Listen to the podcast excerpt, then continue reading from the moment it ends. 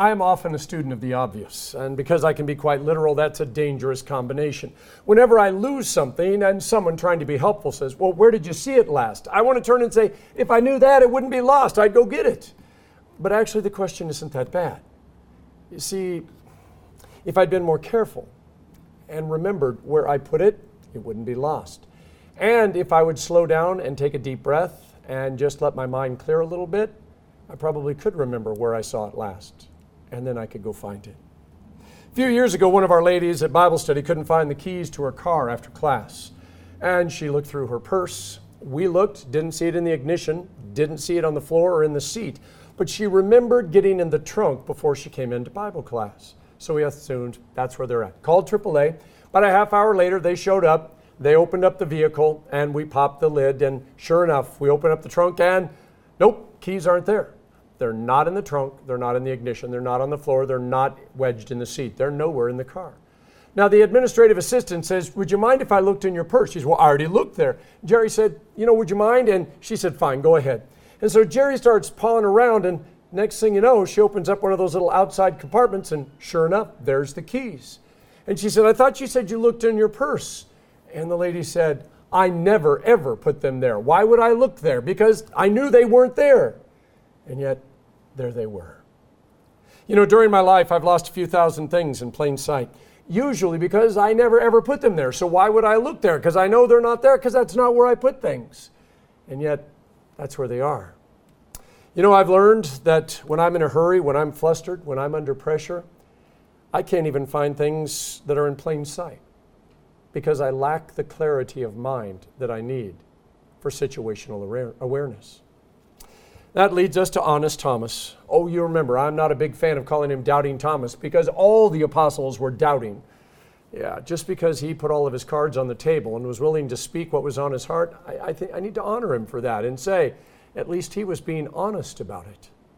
If anything, Thomas is guilty of being late to the party. I don't know why Thomas wasn't there when Jesus showed up and met with all the other apostles whether he was depressed, whether he would, couldn't even get out of bed because he was so lost. Maybe he had a previous engagement. But you know what? He finally shows up. He gets out of bed, and all the other apostles are saying, You should have been here. Jesus showed up. Oh man, you missed it. It and Thomas is feeling terrible, but he's not quite ready to accept it yet. And I think there's an important theological reason for his doubt. You see, when Jesus walked into that locked room, the very first thing that he said was, Peace be unto you. Now, notice, they thought he was gone. They weren't expecting him. They'd locked the door. And yet he walks in, and the first thing he says is, Peace be unto you. If you've ever been in a place where uncertainty reigned, pain, hurt, and darkness were everywhere, where there was no sign of light anywhere, what did you want? And what did you need more than anything else? If you were waiting for the phone call from the doctor, or had to give your report card with not so good grades to your parents, or you came home to a note on the fridge telling you that the relationship was over, or if your bank account was empty and yet you still got a stack of bills on the counter, or if you hadn't heard from your child in months, what did you want? What did you need? The New York Times asked their readers to respond to the following statement they said, as we look ahead to life after the pandemic, many people are wondering what will be different in our lives. Will we go back to living the way we did before? And what if we do? Do we risk losing something we've learned from one long and terrifying year? You know the answers they published? They were deeply personal, pointed, and very telling. For some, it was obvious the pandemic hadn't affected them all that much, and they couldn't wait to go back to the way things were, and they didn't plan on making any changes. For others, they'd lost pretty much everything, especially their peace of mind, and they were afraid to take a step in any direction. And for many, their answer was far more philosophical than practical. Wondering made me wonder where they were going to be in a year from now because it sounds like they hadn't come up with any possible steps. Have you thought about what's next? Uh, not just because COVID appears to be coming closer to the end, because that's just uh, the latest excuse, the latest catalyst. Have you thought about what's next? Because I got to be honest, life tomorrow is going to be different than today or any of the days before it. You see, whether you wanted something new or not, something new's coming. Because tomorrow is the product of all the decisions that we have made today and all the days before it. Not even just our decisions, the decisions that anybody made. And a lot of the things that impact our tomorrows, let's face it, out of our hands. But that should not keep us from dreaming dreams or making plans because there is enough of our tomorrows that are within our control that we can't just leave it to chance. Victor Hugo in Les Miserables said, There is nothing like a dream to create the future. And Langston Hughes said, Hold fast to dreams, for if dreams die, life is a broken winged bird that cannot fly. Easter reminded us that we were made to fly. We were made to live forever, and we can't settle for anything less. I always feel bad for the person in the group who didn't experience what everybody else at the table experienced because they're all sitting there going, Oh, do you remember when they? Oh, yes, that was a favorite of mine. But also, do you remember when they? Or, Oh, it was fantastic. You know what? You haven't lived until you've been there. And the person who doesn't remember any of it because they weren't there suddenly feels like they haven't lived. And it's a very terrible feeling. The disciples had an unexpected, up close, and personal experience with the resurrected Jesus. And Thomas, for whatever reason, wasn't there. And now he's feeling left out. Whatever kept him away from the room on that day and at that time, I'm sure he wishes he could go back and fix it. But you can't. And you know what that's like. He wants his own experience with Jesus now. I mean, they told him. He walked in, first thing he did was he showed us his hands, his feet, and his side. yeah. You know, it's not enough to live your faith vicariously through someone else. And it's about far more than just knowing that Jesus is alive. You see, think of all the hopes and dreams Thomas had in the th- last three years as he followed Jesus. All the things that he was thinking that the future were going to be about. And then none of it mattered. Because if Jesus is dead, it's over, it's done with. But if Jesus is alive, then there's still hope. What Thomas really wants is what the other disciples have, and he doesn't. The peace that assures them there's going to be a tomorrow, that everything's going to be okay, that allows them to know that everything that they've said and done and thought and dreamed was not in vain. You know, the rest of the disciples really were different. Thomas knew it, he saw it, and he wanted what they had. And it was more than just knowing Jesus was alive. You see, the gospel says that after Jesus spoke peace into their lives, he turned and he said, He breathed on them the Holy Spirit. Wow. Something that has been lost over the past years is the difference in the necessity of both justification and sanctification. You see, the two have gotten terribly lost inside each other. We cannot be saved by doing something. Jesus saved us with no co- cooperation or help on our part. That's justification. It's God's work, plain and simple and only. Sanctification is also God's work, just like justification. It's not about us, although we tend to make it about us, just like we tend to make justification about us too. You see, in both justification and sanctification, our only power, the only power we have is to say no, to reject God and all of His amazing gifts. If we want to boil all this down to two words, it would be surrender and sacrifice. To be a follower of Jesus is to accept and understand that there are only two trajectories in this life toward God or away from God. By the way, you're either being drawn toward God by His spirit or you're not. And there is no such thing as station keeping or holding pattern. If you aren't moving toward God, you're moving away, even if you're standing still. Close doesn't count here. To be drawn toward God means surrendering to the reality that God loves you. And by the way, that is not an easy thing. That God loves you, no matter who you are, no matter what you've done, no matter where you were born, no matter who your parents are, no matter all those things that seem to matter to the world, none of that matters. God loves you, period. There is no anything beyond that. Now, the reason this is so important is because of the second word sacrifice. We surrender to the reality that God loves us, and then we get to the sacrifice. You see, there are sacrifices we make because of love. And while there might be a tinge of regret, we wouldn't do it any other way. You see, this type of sacrifice is our gift. It is the price we are willing to pay because we know what's going to come about because of our sacrifice. Whatever we give up is actually nothing compared with what's going to take place.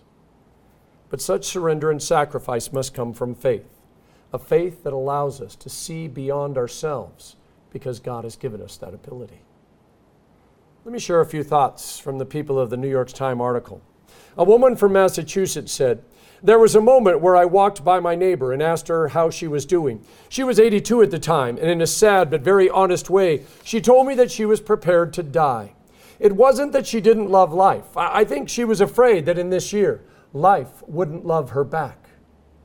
A man in Illinois said, The pandemic has forced me into the present. It's the meditation I never wanted, but have come to appreciate. That said, last week I kicked a hole in the bathroom door. A woman from Pennsylvania said, I don't think I can go back to a before. I don't think I fit into that life anymore. A woman from Florida said, I don't skip walks with my husband just because I'm tired. A man from Texas said, I no longer have any clear trajectory, and I'm learning to make peace with that. What would you say about how you feel right now? Not just about the whole COVID thing, but your life as a whole? What would bring you peace? What would restore your hope? What would allow you to take one step forward? Not so much without fear, but with enough fear being pushed back by the peace in your life that you're not as afraid as you know you probably should be, because where you're going is where you need to be. I thought about what I would have done if I was Thomas. I mean, how can you make sure it's really Jesus? Mary didn't recognize him, neither did the disciples on the road to Emmaus. We don't know why. They just didn't. The Bible says he kept the nail holes in his hands and feet and the puncture wound from the soldier's spear. But what about all the wounds from the floggings and the beatings and all of the whippings? I mean, if Jesus still had all those gruesome marks, I'm pretty sure everybody's first words would have been, Man, you look terrible. You look like you should be dead. And then they probably would have said, Oh, you used to be dead. You're Jesus. That's great. Glad to have you back. But they didn't say anything like that. Most people leave their faith at church after worship so that they don't have to worry about losing it. It's going to be right there in their regular pew. No need to look through the cupboards or the drawers. No worries about it getting buried underneath the dirty laundry or that stack of pizza boxes that's ready to be recycled. Yeah, and even if they don't make it back to church for a Sunday or two, or even longer, they know it'll be waiting for them right there when they do get back, even if somebody is actually sitting in their pew. You know, the problem is when someone needs their faith at the hospital, or in the kitchen, or at the neighbor's home, or while they're on vacation. And somebody says, Well, where did you see it last? And they want to say, Well, if I knew that, it wouldn't be lost. But they know better because they know exactly where they left it. And if they want to find it, they know where they're going to have to go back to to get it. You know, one particular quote from that New York Times article that really struck me. There was a moment where I walked by my neighbor and asked her how she was doing. She was 82 at the time, and in a sad but very honest way, she told me that she was prepared to die. It wasn't that she didn't love life. I think she was afraid that in this year, life wouldn't love her back. I see Thomas as that 82 year old woman. He loves life. He wants to live. He wants to dream and hope. But if Jesus isn't alive, then there's no one to love him back to life. And by the way, was it planned that he wouldn't be there? Did Jesus somehow not love him as much as he loved the other disciples? Was it his fault he missed out, or was it intentional that he missed out? Thomas knows exactly where he left his faith. He left it at the foot of a cross on a hill called the Skull, just outside Jerusalem. He left it there because he thought it was dead that it was worthless, that it had nothing left to give him. You know, there's been a few times in my life where someone gave me a gift so overwhelming that the only words that I could possibly speak was, Really? This, this is for me?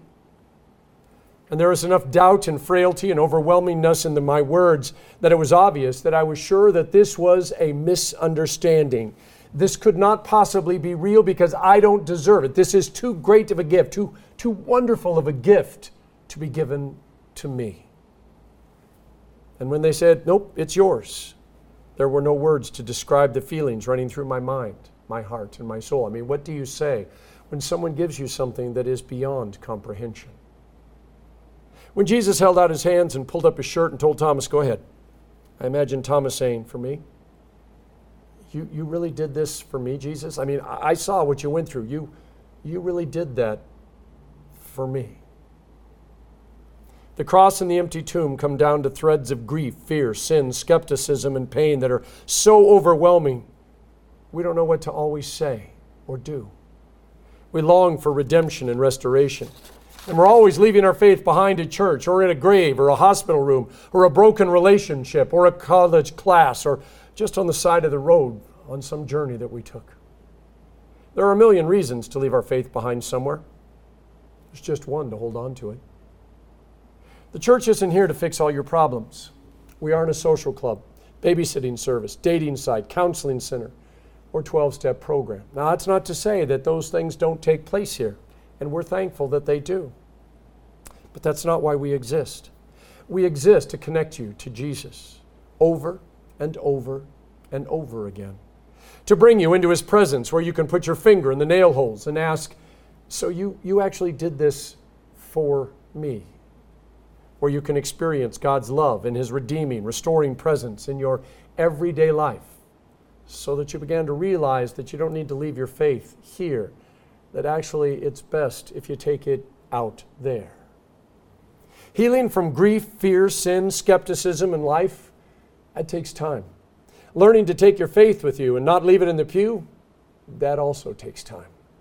I know that Jesus is everywhere in the universe. There is no place that He is not.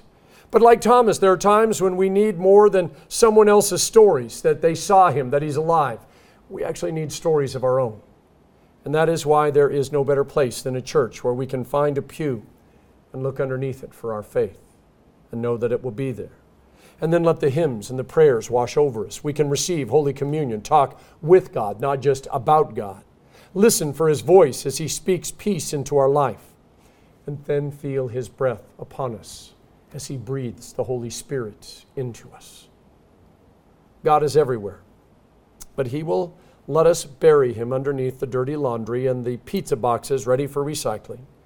He knows we can get lost in our thoughts or get so depressed that we can't even get out of bed. But here, here is His presence. It's right here, wherever we are. His pursuit of you is relentless, through the cross, the grave, and back again.